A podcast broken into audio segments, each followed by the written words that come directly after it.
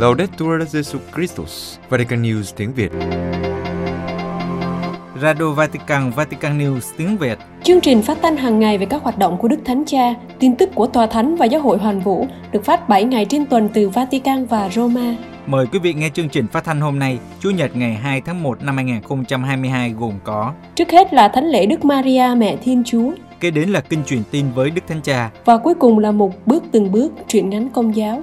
Bây giờ, kính mời quý vị theo dõi thánh lễ Đức Maria Mẹ Thiên Chúa do Đức Thánh Cha cử hành tại đền thờ Thánh Phêrô. Kính thưa quý thính giả, sáng thứ Bảy ngày mùng 1 tháng 1 đầu năm 2022, Đức Thánh Cha đã cử hành thánh lễ trọng thể Đức Mẹ Maria Mẹ Thiên Chúa tại đền thờ Thánh Phêrô cùng với đông đảo các tín hữu. Trong bài giảng thánh lễ, Đức Thánh Cha nhấn mạnh đến hành động của Đức Mẹ trước những biến cố bất ngờ xảy đến, đó là ghi nhớ và suy đi nghĩ lại trong lòng. Đây là dấu hiệu của một đức tin trưởng thành. Mở đầu bài giảng, Đức Thánh Cha nói: Pastori trovano Maria, Giuseppe e il bambino adagiato nella mangiatoia. Những người chăn chiên gặp thấy Đức Maria, Thánh Giuse và hài nhi nằm trong máng cỏ. Máng cỏ là một dấu hiệu vui mừng cho những người chăn chiên. Nó xác nhận những gì họ đã nghe được từ thiên thần, đó là nơi họ tìm thấy đấng cứu thế. Và đó cũng là bằng chứng rằng Thiên Chúa đang ở bên cạnh họ, Ngài sinh ra trong máng cỏ, một vật dụng mà họ biết rõ. Như vậy, chứng tỏ rằng Ngài gần gũi và thân thuộc. Nhưng máng cỏ cũng là một dấu hiệu vui mừng cho chúng ta. Chúa Giêsu chạm đến trái tim chúng ta bằng cách sinh ra nhỏ bé và nghèo khó. Người gợi lên nơi chúng ta tình yêu vượt trên sợ hãi. Máng cỏ tin báo cho chúng ta rằng người trở nên lương thực cho chúng ta và sự nghèo khó của người là một tin mừng cho tất cả mọi người, đặc biệt là cho những người bên lề, những người bị loại trừ, cho những người chẳng được thế giới biết đến. Chúa đến đó, người không có con đường ưu tiên, thậm chí không có một cái nôi. Đây là vẻ đẹp khi nhìn thấy người nằm trong máng cỏ. Nhưng đối với Đức Maria, mẹ thánh của Thiên Chúa thì không như vậy. Mẹ đã phải chịu một cú sốc của máng cỏ. Mẹ, trước cả các mục đồng, cũng đã nhận được lời loan báo của thiên thần với những lời loan báo rất long trọng về ngai vàng vua David. Bà sẽ thụ thai, sinh hạ một con trai và đặt tên là Giêsu, người sẽ nên cao cả và sẽ được gọi là con đấng tối cao. Đức Chúa là Thiên Chúa sẽ ban cho người ngai vàng vua David tổ tiên người. Và bây giờ mẹ phải đặt con vào một máng đựng thức ăn cho súc vật. Làm sao có thể dung hòa giữa ngai vàng và máng cỏ tội nghiệp? Làm thế nào để dung hòa giữa vinh quang của đấng tối cao và sự khốn khổ của trùng vật? Chúng ta hãy nghĩ đến nỗi khổ của mẹ Thiên Chúa, còn gì khổ hơn đối với một người mẹ khi nhìn thấy con mình phải chịu khốn khó. Hãy để mình cảm nhận nỗi khốn khổ này. Người ta cũng không thể trách móc mẹ Maria nếu mẹ phàn nàn về tất cả sự hoang tàn không mong đợi đó. Nhưng mẹ đã không để mất tinh thần. Mẹ không buông xả, nhưng im lặng. Mẹ chọn một lối khác ngược với phàn nàn. Còn Maria thì hằng ghi nhớ mọi kỷ niệm ấy và suy đi nghĩ lại trong lòng. Đó là cách hành động khác với cách thức của các mục đồng và dân chúng. Họ kể cho mọi người nghe những gì họ đã thấy. Thiên thần hiện ra lúc nửa đêm, những lời loan báo về hài nhi. Và dân chúng, khi nghe những điều này thì hết sức kinh ngạc, lời nói và kinh ngạc. Ngược lại, mẹ Maria vẫn trầm tư, mẹ ghi nhớ và suy nghĩ lại trong lòng. Đó là hai thái độ khác nhau mà chúng ta cũng có thể nhìn thấy nơi chúng ta. Câu chuyện và sự kinh ngạc của những người chăn chiên nhắc nhớ tình trạng những bước khởi đầu của đức tin. Ở đó, mọi thứ thật dễ dàng và đơn giản. Chúng ta vui mừng bởi sự mới mẻ của Thiên Chúa đi vào cuộc đời chúng ta, mang lại một bầu khí kỳ diệu cho mọi khía cạnh cuộc sống chúng ta. Trong khi thái độ suy gẫm của mẹ Maria là biểu hiện của một đức tin trưởng thành, chính chắn, không phải của người mới khởi đầu, của một đức tin không chỉ mới được sinh ra, nhưng của một đức tin sinh hoa trái. Bởi vì sự phong nhiêu thiêng liêng cần phải qua thử thách. Từ sự yên tĩnh của Nazareth và những lời hứa vẻ vang nhận được từ thiên thần, từ bước khởi đầu, mẹ Maria giờ đây đang ở trong chuồng vật tối tăm của Bethlehem. Nhưng đó là nơi Chúa ban cho thế giới, và trong khi những người khác đứng trước cú sốc của máng cỏ thì thất vọng, còn mẹ thì không, mẹ ghi nhớ và suy đi nghĩ lại trong lòng. Chúng ta học nơi mẹ Thiên Chúa thái độ này, ghi nhớ và suy đi nghĩ lại trong lòng, bởi vì chúng ta cũng có lúc phải đối diện với cú sốc của máng cỏ. Chúng ta hy vọng mọi thứ sẽ diễn ra tốt đẹp, nhưng rồi một vấn đề không mong đợi đến, như thể tiếng sét ầm vang phát ra từ một bầu trời quang đảng và một cú va chạm đau đớn diễn ra giữa kỳ vọng và thực tế.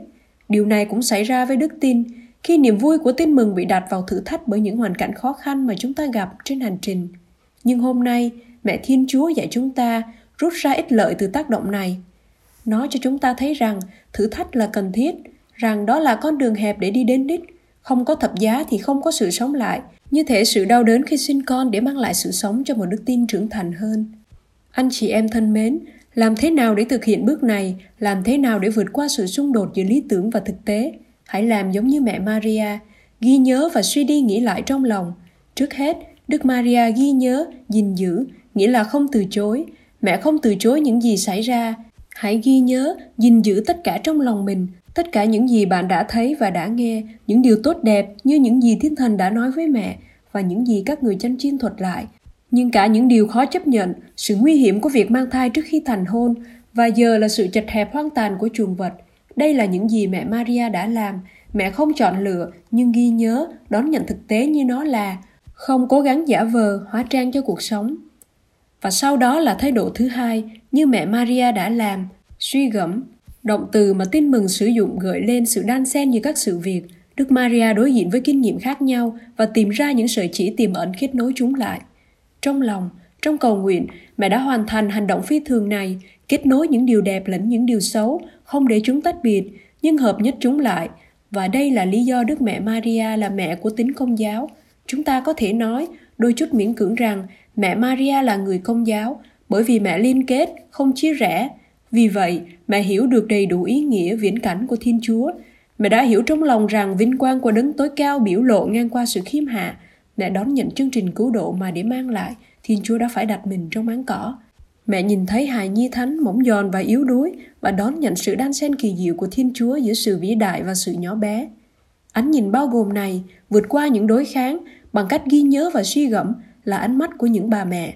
Đó là cái nhìn của nhiều bà mẹ trước những tình huống của con cái mình. Đó là một cái nhìn cụ thể, không cho phép mình nản lòng, không bị tê liệt khi đối diện với các vấn đề, nhưng đặt chúng vào một chân trời rộng lớn hơn. Mẹ Maria đã làm như thế đến tận đồi can vê. Tôi nghĩ đến khuôn mặt của những bà mẹ chăm sóc đứa con bệnh tật hay khó khăn. Bao nhiêu tình yêu trong mắt họ mà trong khi khóc họ biết tìm ra lý do để hy vọng. Cái nhìn của họ là cái nhìn ý thức, không ảo tưởng nhưng vượt lên trên những đau khổ và vấn đề, mang lại một góc nhìn rộng lớn hơn, đó là sự quan tâm của tình yêu giúp tái sinh hy vọng. Đây là những gì các bà mẹ làm. Họ biết cách vượt qua những trở ngại và xung đột, họ biết cách làm lan tỏa hòa bình, Do đó, họ có khả năng chuyển đổi nghịch cảnh thành cơ hội tái sinh và lớn lên. Họ làm điều đó vì họ biết cách ghi nhớ gìn giữ. Họ biết cách giữ những sợi dây sự sống với nhau. Cần có những người có thể dệt nên những sợi dây hiệp thông, đối ngược lại với quá nhiều sợi kẽm gai của sự chia rẽ. Năm mới bắt đầu bằng dấu chỉ của mẹ, cái nhìn mẫu tử là cách để tái sinh và lớn lên. Những người mẹ, những người phụ nữ nhìn thế giới không phải để khai thác nó mà là để sống. Nhìn bằng trái tim, họ cố gắng cùng nhau giữ những ước mơ và sự cụ thể, tránh bị trôi theo chủ nghĩa thực dụng vô vị và trừu tượng. Giáo hội là người mẹ và là một người mẹ như thế, và trong khi các bà mẹ trao ban sự sống và những người phụ nữ bảo vệ thế giới, thì chúng ta hãy làm tất cả để thăng tiến các bà mẹ và bảo vệ phụ nữ. Bao nhiêu bạo lực đối với phụ nữ đang diễn ra, quá đủ rồi, làm tổn thương một người phụ nữ là xúc phạm đến Thiên Chúa, đấng đã mang lấy nhân tính từ một phụ nữ. Vào đầu năm mới, chúng ta hãy đặt mình dưới sự che chở của người phụ nữ này, mẹ Thiên Chúa và cũng là mẹ của chúng ta, Xin mẹ giúp chúng ta ghi nhớ và suy gẫm về mọi sự, không sợ thử thách, với niềm vui chắc chắn rằng Chúa là đấng thành tín và biết cách biến các thập giá thành sự sống lại. Hôm nay chúng ta cũng hãy cầu khẩn mẹ như dân Chúa ở Epheso đã làm bằng cách lặp lại ba lần danh hiệu mẹ Thiên Chúa. Lạy mẹ Thiên Chúa, lạy mẹ Thiên Chúa, lạy mẹ Thiên Chúa.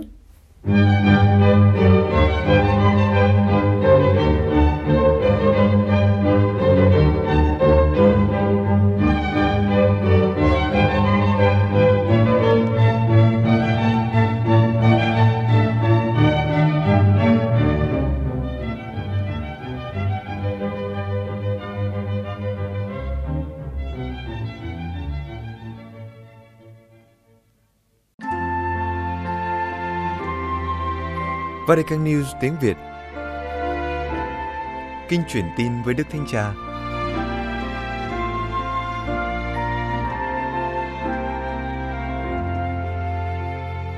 Vào trưa thứ Bảy ngày 1 tháng 1 năm 2022, tại cửa sổ Dinh Tông Tòa, Đức Thánh Cha có buổi đọc kinh truyền tin với các tín hữu hiện diện tại quảng trường Thánh Phêrô. Trước khi đọc kinh truyền tin, Đức Thánh Cha có bài huấn dụ ngắn với các tín hữu. Trong bài huấn dụ, Đức Thánh Cha mời gọi các tín hữu dừng lại chiêm ngắm hang đá, Nơi đó có Đức Maria, Thánh Giuse và Hài Nhi Giêsu. Đặc biệt, hôm nay chúng ta chiêm ngắm Đức Maria qua hành động mẹ ôm Chúa trong vòng tay và đặt người trong máng cỏ, chúng ta thấy mình được mời gọi cộng tác với Chúa để xây dựng hòa bình trong cuộc sống chúng ta và trong thế giới này. Đức Thánh Cha bắt đầu bài huấn dụ. Cari fratelli e sorelle, buongiorno, buon anno. Iniziamo il nuovo anno affidandolo a Maria, Madre di Dio. Anh chị em thân mến, chào anh chị em. Chúc mừng năm mới. Chúng ta bắt đầu năm mới bằng việc phó thác cho Đức Maria, mẹ Thiên Chúa. Bài tin mừng của phụng vụ hôm nay nói về mẹ, một lần nữa nhắc chúng ta về sự kỳ diệu nơi hang đá. Những người tranh cừu không lưỡng lự, nhưng đi đến hang đá ngay lúc ấy, và họ thấy gì? Theo bài tin mừng, họ đã thấy Đức Maria, Thánh Giuse và Hài Nhi nằm trong máng cỏ. Chúng ta hãy dừng lại ở khung cảnh này và tưởng tượng Đức Maria như một người mẹ dịu dàng và ân cần, vừa đặt Chúa Giêsu vào máng cỏ. Trong hành động đặt xuống ấy, chúng ta có thể thấy một món quà được trao cho chúng ta. Đức mẹ không giữ người con cho riêng mình, nhưng trao người cho chúng ta. Mẹ không chỉ ôm người trong vòng tay của mình, mà còn đặt người xuống để mời gọi chúng ta chiêm ngắm, chào đón và tôn thờ người.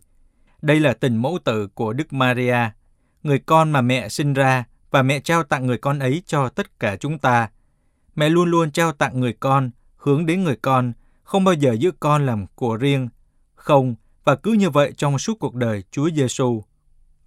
Khung cảnh này được đặt trước mắt chúng ta, không nói một lời nào, nhưng nó mang lại cho chúng ta một thông điệp tuyệt vời. Đó là Thiên Chúa ở gần và nằm trong tầm tay của chúng ta. Người không đến trong uy quyền khiến người ta sợ hãi, nhưng người đến trong sự yếu ớt, mà ở đó người ta cầu xin sự yêu thương. Người không phán xét chúng ta từ ngai tòa cao, nhưng muốn nhìn chúng ta từ nền đất thấp, như người anh em, thực sự như một người con. Người sinh ra nhỏ bé và thiếu thốn, bởi vì để không còn ai xấu hổ về bản thân mình nữa. Chỉ khi chúng ta trải qua sự yếu đuối và mong manh, thì chúng ta mới có thể cảm thấy Thiên Chúa gần gũi hơn. Bởi vì người tỏ cho chúng ta như vậy, yếu đuối và mong manh. Đây là Thiên Chúa trong thân phận trẻ thơ, được sinh ra để không loại trừ bất kỳ ai, để làm cho tất cả chúng ta trở thành anh chị em. Giờ đây, năm mới bắt đầu với Thiên Chúa, đứng trong vòng tay của mẹ người và được đặt nằm trong máng cỏ, khuyến khích chúng ta bằng sự dịu dàng. Chúng ta cần sự khích lệ này. Chúng ta vẫn đang sống trong thời kỳ bất định và khó khăn do đại dịch. Nhiều người lo sợ về tương lai và bị chất lên vai gánh nặng từ các hoàn cảnh xã hội, các vấn đề cá nhân, những nguy cơ đến từ cuộc khủng hoảng sinh thái, những bất công và mất cân bằng kinh tế toàn cầu. Nhìn mẹ Maria bồng ấm con trong vòng tay, tôi nghĩ đến những người mẹ trẻ cùng các con cái của họ chạy trốn khỏi chiến tranh và nạn đói, hoặc chờ đợi trong các trại tị nạn. Rất nhiều. Và khi chiêm ngưỡng mẹ Maria đặt Chúa Giêsu trong máng cỏ, để người sẵn sàng cho tất cả mọi người, thì chúng ta hãy nhớ rằng thế giới sẽ thay đổi và cuộc sống của mọi người sẽ được cải thiện chỉ nếu chúng ta sẵn sàng cho người khác và không cần đợi họ bắt đầu. Nếu chúng ta trở thành những nghệ nhân của tình huynh đệ, thì chúng ta sẽ có thể vẽ lại những mối dây liên kết thế giới vốn bị chia cắt bởi chiến tranh và bạo lực. Ngày Thế giới Hòa bình được tổ chức vào ngày hôm nay. Hòa bình vừa là món quà từ trên cao, vừa là kết quả của sự dấn thân chia sẻ. Món quà từ trên cao, nó phải được khẩn cầu với Chúa Giêsu, bởi vì tự mình chúng ta không thể giữ nó được. Chúng ta thực sự có thể xây dựng hòa bình chỉ khi chúng ta có bình an trong tim mình, chỉ khi chúng ta đón nhận nó từ Hoàng tử Hòa Bình. Nhưng hòa bình cũng là dấn thân của chúng ta, nó đòi hỏi chúng ta thực hiện bước đầu tiên, nó đòi hỏi những cử chỉ cụ thể. Nó được xây dựng cùng với những gì ít được chú ý nhất, với sự thăng tiến công bình, với lòng dũng cảm tha thứ, vốn là thứ dập tắt ngọn lửa hận thù. Và nó cũng cần một cái nhìn tích cực, rằng trong giáo hội cũng như trong xã hội, chúng ta luôn luôn nhìn thấy không chỉ có cái xấu chia rẽ chúng ta, mà còn nhìn thấy cái tốt có thể gắn kết chúng ta. Chúng ta đừng nản lòng và phàn nàn, nhưng hãy sắn tay áo xây dựng hòa bình. Lạy mẹ Maria, nữ vương hòa bình, trong thời khắc khởi đầu của năm mới này, xin gìn giữ sự hòa hợp trong tâm hồn chúng con và cho toàn thế giới. Kính mời quý vị cùng đọc kinh truyền tin với Đức Thánh Cha. Angelus Domini, Maria. Et concepit de Spiritu Sancto. Ave Maria, gratia plena, Dominus tecum, benedicta tui mulieribus et benedictus fructus ventris tui, Iesus. Sancta Maria, Mater Dei, ora pro nobis peccatoribus, nunc et in hora mortis nostre. Amen. et ancilla Domini. Fiat mi secundum verbum tuum. Ave Maria, grazia plena, Dominus tecum, benedicta tui mulieribus, et benedictus fructus ventris tui, Iesus. Sancta Maria, Mater Dei, ora pro nobis peccatoribus, nunc et in hora mortis nostre. Amen. Et verbum caro factum est. Et habitavit in nobis. Ave Maria, grazia plena, Dominus tecum, benedicta tui mulieribus, et benedictus fructus ventris tui, Iesus. Sancta Maria, Mater Dei, ora pro nobis peccatoribus, nunc et in hora mortis nostre. Amen. Ora pro nobis, Santa Dei Genitris. Digne ficiamur promissionibus Christi. Benedicat vos, omnipotens Deus, Pater, et Filius, et Spiritus Sanctus. Amen. Sau khi đọc kinh truyền tin, Đức Thánh Cha nói, Anh chị em thân mến, nhân dịp đầu năm mới, tôi cầu chúc mọi người bình an. Bình an là sự thu gọn của mọi điều tốt lành. Chúc bình an. Tôi xin chân thành cảm ơn Tổng thống Cộng hòa Ý, ông Sergio Mattarella về những lời chúc mừng và tôi hứa sẽ cầu nguyện cho ông và cho người dân Ý. Hôm nay là ngày Thế giới Hòa bình được Thánh Phaolô 6 khởi sự vào năm 1968. Trong thông điệp này, tôi nhấn mạnh rằng hòa bình được xây dựng bằng sự đối thoại giữa các thế hệ, giáo dục và việc làm. Không có ba yếu tố này thì nó sẽ thiếu nền tảng. Tôi xin chào những người tham gia sự kiện Hòa bình khắp trái đất do Cộng đoàn Thánh Egidio tổ chức tại Roma và ở nhiều nơi trên thế giới với sự cộng tác của các giáo phận và giáo sứ. Cảm ơn sự hiện diện và sự dấn thân của các anh chị em. Chúng ta hãy về nhà và suy nghĩ về hòa bình, hòa bình, hòa bình. Chúng ta cần hòa bình. Chúc mừng năm mới tất cả anh chị em. Xin đừng quên cầu nguyện cho tôi.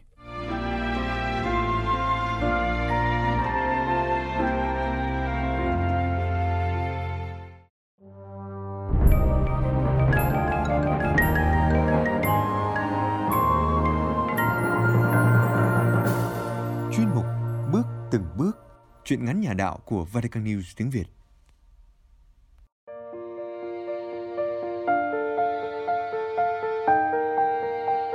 Truyện ngắn Bức ảnh gia đình của tác giả Anna Trần Vũ Khánh Ly, trích trong tập truyện ngắn Nắng mùa đông. Người đọc Mộng Phi do Vatican News tiếng Việt thực hiện.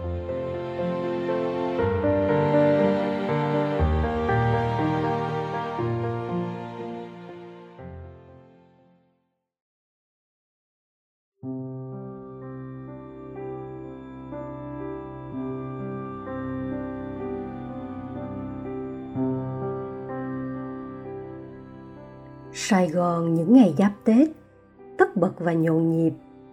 Không khí se lạnh làm dịu bớt cái nóng oi bức đã làm nên thương hiệu của mảnh đất này.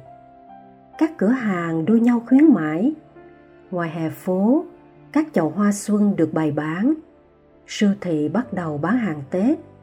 Và đâu đó có những nhà đã trưng những chậu sương mai. Dường như mọi người đang vội làm những công việc cuối năm để ăn Tết ngon hơn những cô cậu sinh viên thì cố gắng hoàn thành bài vở cuối kỳ để sớm về với gia đình. Đang ngồi trên xe buýt hơn mơ màng nhớ về những cái tết trước, nhớ vẻ mặt vui mừng của ba mẹ khi thấy hân xuống xe, nhớ tâm trạng nôn nao khi chờ anh hai vẫn chưa về. Hân nhớ lúc đi chợ tết với mẹ, nhớ lúc cùng ngoại gói bánh chưng cùng hai canh nồi bánh, nhớ cả việc cùng ba dọn dẹp nhà cửa. Chợt hơn khẽ mỉm cười hạnh phúc khi nhớ lại khoảnh khắc chuyển giao giữa năm cũ và năm mới.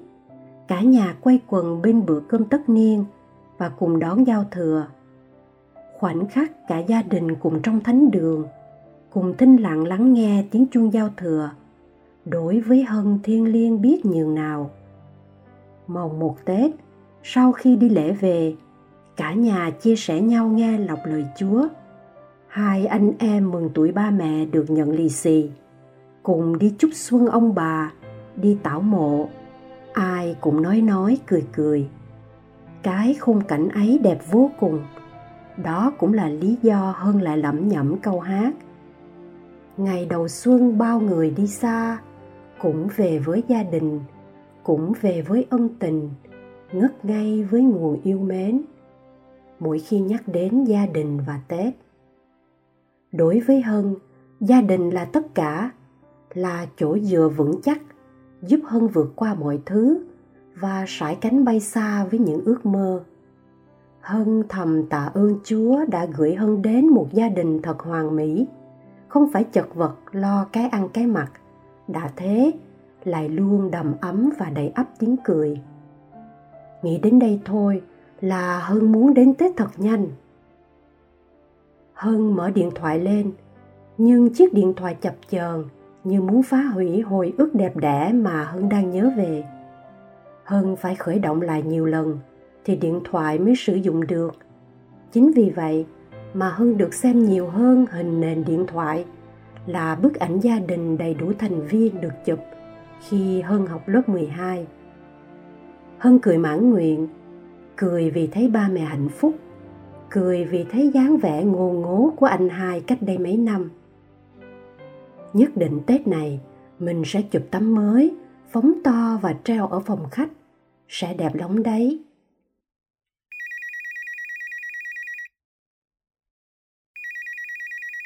Tiếng chuông điện thoại cắt ngang suy nghĩ của Hân là của anh hai. Khi nào út thi xong? Dạ gần xong rồi hai. Tết này em về sớm thích quá. Anh đột nhiên im lặng khi Hân nói đến về nhà. Trước giờ, Hân và anh mỗi khi nói chuyện là quen trời đất. Hân nhận thấy vẻ khác lạ của anh hai nên nhân nhậu hỏi lại. Hai còn nghe chứ? Hai nghe. Có chuyện gì vậy hai? Không có gì đâu em.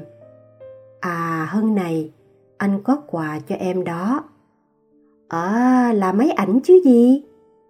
Sao em biết? Mà cái này chụp hình hơi bị được đấy. Thích thế, hai của em là nhất trên đời. Điều bộ thích thú của Hân bây giờ trái ngược với hai tuần trước đây – khi Hân này nỉ anh mua cho bằng được máy ảnh, kể cả khi điều Hân cần hơn bây giờ là chiếc điện thoại. Hân phụng phịu như con nít, làm anh hai dù muốn hay không cũng cố gắng đáp ứng ngay lập tức nếu như muốn yên thân. Hân vui lắm, vui không phải vì có máy ảnh mới, nhưng vui vì anh đã giúp Hân thực hiện ước nguyện về những bức ảnh gia đình. Hân thích thú, yeah một tiếng, mà quên rằng mình đang trên xe buýt ai cũng quay lại nhìn với ánh mắt không mấy thiện cảm giống như hân là người ngoài hành tinh mới đến trái đất vậy. Hân là vậy đó, lúc nào cũng vô lo, vô nghĩ, và một khi muốn cái gì thì phải có cho bằng được. Cái tính ấy càng lớn không bớt đi chút nào, mà lại được vun đắp thêm, cho dù đã là cô sinh viên sắp ra trường.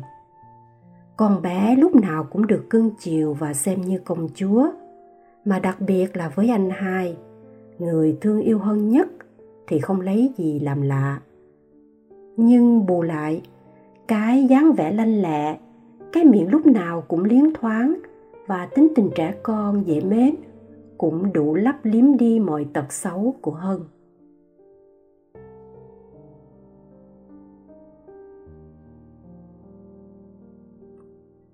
Hân đang cùng mẹ đi chợ Tết ở quê nhà. Cảm xúc vẫn còn vẹn nguyên như lúc tưởng tượng. Nhưng hình như trong gia đình, ai cũng ít nói hẳn ngoài Hân. Hân vội nghĩ đến sự im lặng của anh hai lúc nói chuyện điện thoại. Giờ kinh gia đình cũng thưa dần và cả những bữa cơm cũng bớt đi tiếng cười nói. Hình như có gì đó bất thường. Nhưng sự vô tư cùng với không khí nhộn nhịp đã ác đi mọi suy nghĩ của Hân. Tất cả lại đau vào đáy như không có gì xảy ra.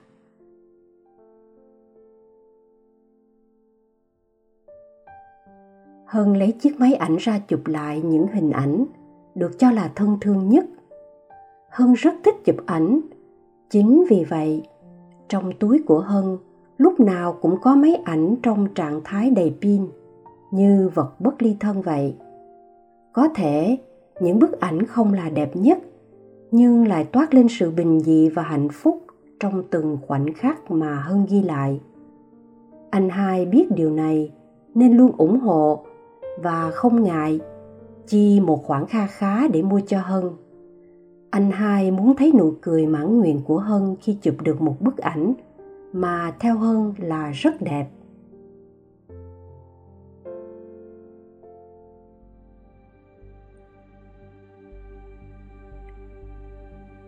Ba mẹ tính như thế nào về chuyện chia tay? Mẹ cũng chưa biết nữa. Mẹ chỉ biết giấu hơn Khi nào thích hợp, mẹ sẽ lựa lời nói với em. Con bé sẽ hiểu thôi. Không biết ba mẹ có nghĩ đến cảm giác của anh em con không nữa. Hân đứng bên ngoài nghe rõ mồn một cuộc nói chuyện của mẹ và hai. Hân như chết lặng, tai ù đi. Hân không thể tin vào điều vừa nghe. Hân trở về phòng, ngồi sụp xuống. Hân muốn khóc, nhưng không tài nào khóc được. Hân cứ lăn qua trở lại trên chiếc giường. Cố nhắm mắt ngủ như để khẳng định tất cả chỉ là ác mộng. Hân chỉ muốn trốn chạy sự thật. Làm sao mà Hân tin được gia đình hạnh phúc mà Hân luôn tự hào lại thế này? Hân không thể hiểu vì sao ba mẹ muốn chia tay. Vì không hợp nhau như mẹ nói lúc nãy. Tại ba có người khác. Hay tại ba mẹ hết thương anh em Hân rồi. Làm sao Hân tin được mọi việc xảy ra trong khi ai cũng biết nhưng lại muốn giấu Hân. Chẳng lẽ vì Hân là con bé không hiểu chuyện hay tại Hân là con ngốc, ngốc mới không biết chuyện gì cả Hân lớn rồi, dù gì cũng là cô sinh viên, Hân cũng có quyền được biết chuyện gì đang xảy ra trong nhà chứ. Nghĩ đến đây thôi, Hân chịu không nổi. Hân bắt đầu khóc, nhưng lại không ra tiếng. Cái cảm giác nghẹn ứ ở cổ, khó chịu biết nhường nào.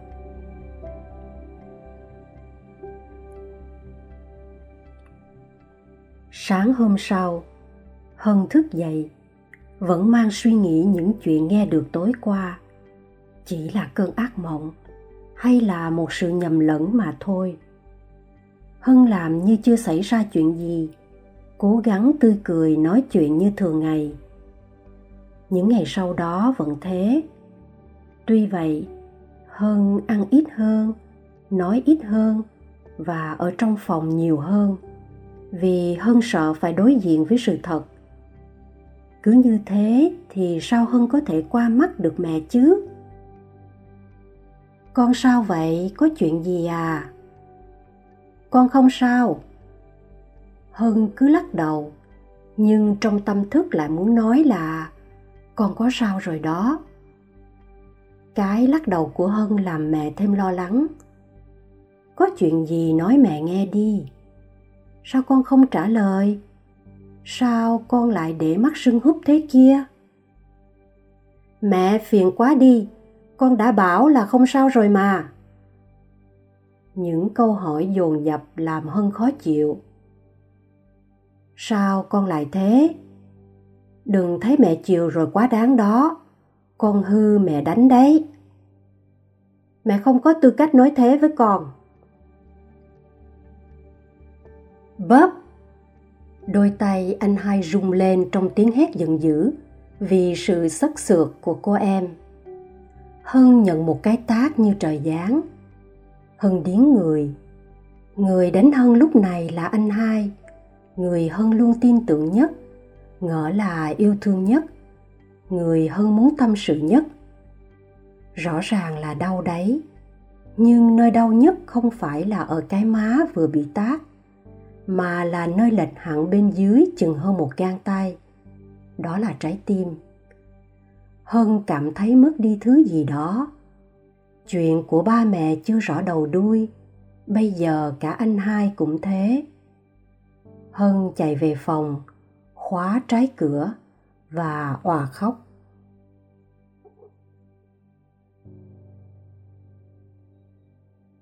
Mùng một Tết mọi thứ vẫn như mọi năm, nhưng không đem lại cho hân một cảm xúc nào.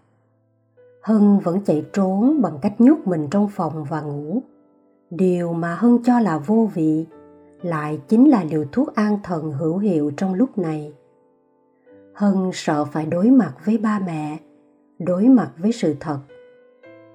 Đang liêm diêm, hân nghe dưới lầu có tiếng cãi nhau lần đầu tiên hân chứng kiến ba mẹ lớn tiếng như vậy. Hân cố lấy bàn tay bé nhỏ của mình bịt tai lại, để không nghe những âm thanh to lớn đáng sợ kia. Mắt hân cay cay. Bỗng một tiếng xoảng vang lên. Hân vùng dậy, chạy thật nhanh xuống. Trước mặt hân là những mảnh vỡ thủy tinh văng tung tóe và bức ảnh treo tường giống với hình nền điện thoại của hân, không còn nguyên vẹn nữa. Hân vẫn chưa kịp thực hiện ước nguyện về bức ảnh mới của gia đình. Vậy mà, không suy nghĩ, hân cúi xuống nhặt những mảnh vỡ của bức ảnh mà hân xem như báu vật. Ba mẹ mặc kệ sự có mặt của hân, tiếp tục đầy nghiến nhau. Đúng lúc anh hai về chứng kiến cô em của mình tay bị những mảnh thủy tinh làm cho ứa máu, vẫn cố nhặt lại. Không thể nhịn được nữa. Hai quay về phía ba mẹ. Ba mẹ có thôi đi không? Lúc này, hân không còn đủ sức để khóc nữa. Mặt hân tái nhợt và ngất đi trong vòng tay anh hai.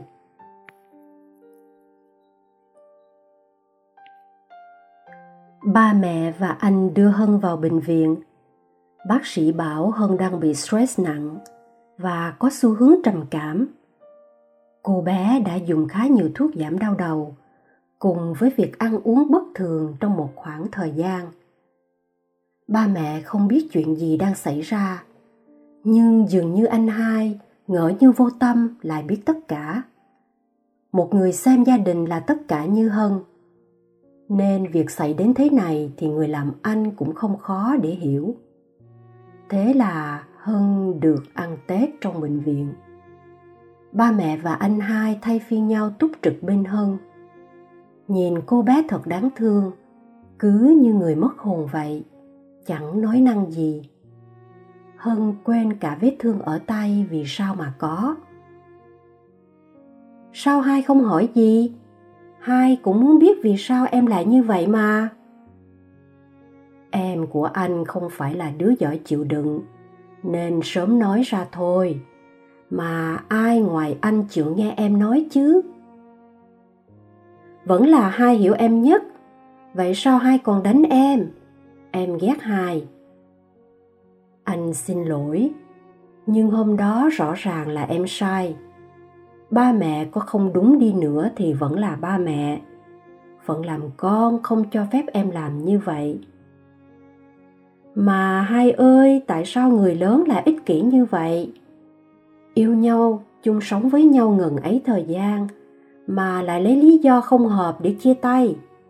Chẳng phải họ đã sống một thời sống chết có nhau, nhưng với lý do đó thì rõ ràng đã phủ nhận hết tình cảm trước kia phủ nhận hết những cố gắng và phủ nhận cả anh và em sao? Ngốc này, đúng là chỉ có em mới có những suy nghĩ thiên tài như vậy.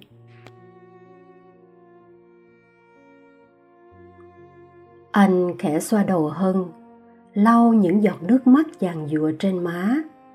Anh hiểu những gì mà cô bé tự cho mình là người lớn đang phải chịu đựng cô sinh viên này còn quá non nớt để hiểu những gì đang xảy ra. Luôn sống trong sự bao bọc của ba mẹ và anh trai, thì làm sao cô bé có cơ hội để bươn chải và đủ chín chắn để suy nghĩ về mọi việc được? Hai này, sao hai giỏi vậy? Trải qua nhiều chuyện mà hai vẫn có thể bình tĩnh được. Thật ra anh không vĩ đại như em nghĩ đâu chỉ là những lúc đau khổ nhất, anh phó thác hết cho chúa và nghĩ rằng đây là một hồng ân chúa ban và chúng ta phải vui vẻ tiếp nhận. Làm sao có thể được? Khó chấp nhận lắm hai ơi. Đúng vậy, lúc đầu cảm thấy khó, nhưng nếu em làm được thì đó như là một sức mạnh giúp em vượt qua mọi thứ em hãy tự nhủ là chúa thương ta biết bao. Người sẽ không để chúng ta phải bất hạnh đâu. Em làm vậy được chứ anh?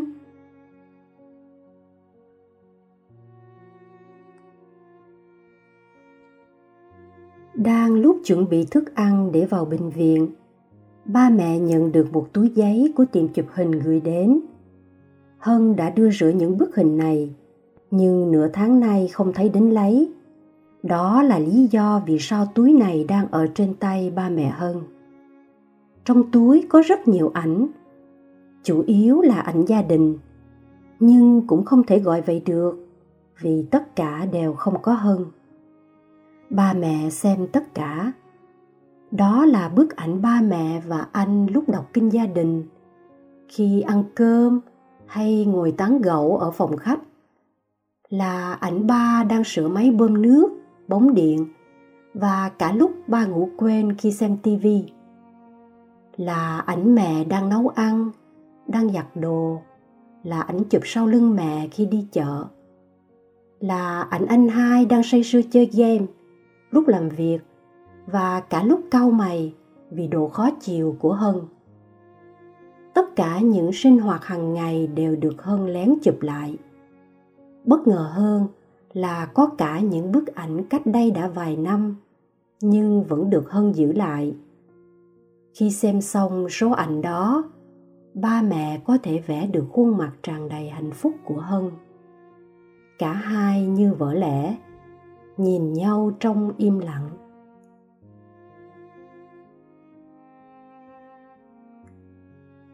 Vài ngày sau, hân xuất viện trên đường về, anh hai thông báo với ba mẹ là anh và hân sẽ vô lại thành phố sớm, mặc dù chưa hết lịch nghỉ tết.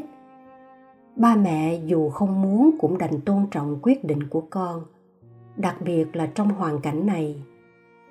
Về đến nhà, hân sững sờ vì thấy bức ảnh gia đình thật đẹp, thay thế cho bức ảnh cũ đã vỡ hôm trước.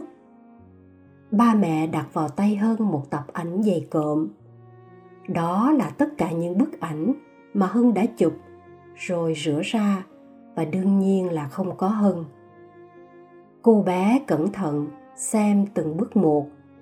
Khuôn mặt cô bé lúc này đúng như những gì mà ba mẹ đã vẽ ra. Hơn bất ngờ hơn khi thấy sự xuất hiện của mình ở cuối tập ảnh. Đó là bức ảnh cả bốn người chụp lại cách đây không lâu. Lúc hân đang ngủ trong bệnh viện có cả một bức ảnh hân đang cười. Nụ cười rất đẹp. Và tác giả không ai khác chính là ảnh hai. Hân ôm chầm lấy ba mẹ. Là con sai rồi. Ba mẹ đừng bỏ con nhé. Ba mẹ sao có thể bỏ con được? Ba mẹ thật ích kỷ, không nghĩ đến cảm giác của hai con.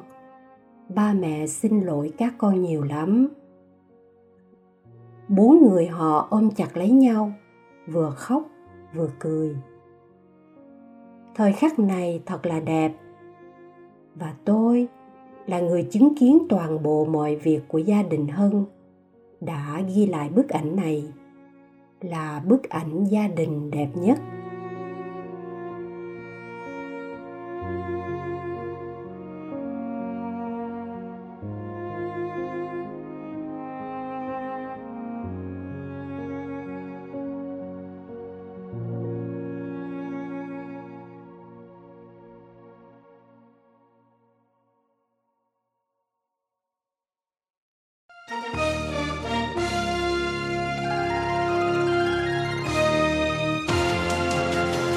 Cảm ơn quý vị đã chú ý lắng nghe chương trình Radio Vatican của Vatican News tiếng Việt. Xin Thiên Chúa chúc lành cho quý vị và toàn gia quyến. Laudetur Jesu Christus, ngợi khen Chúa Giêsu Kitô.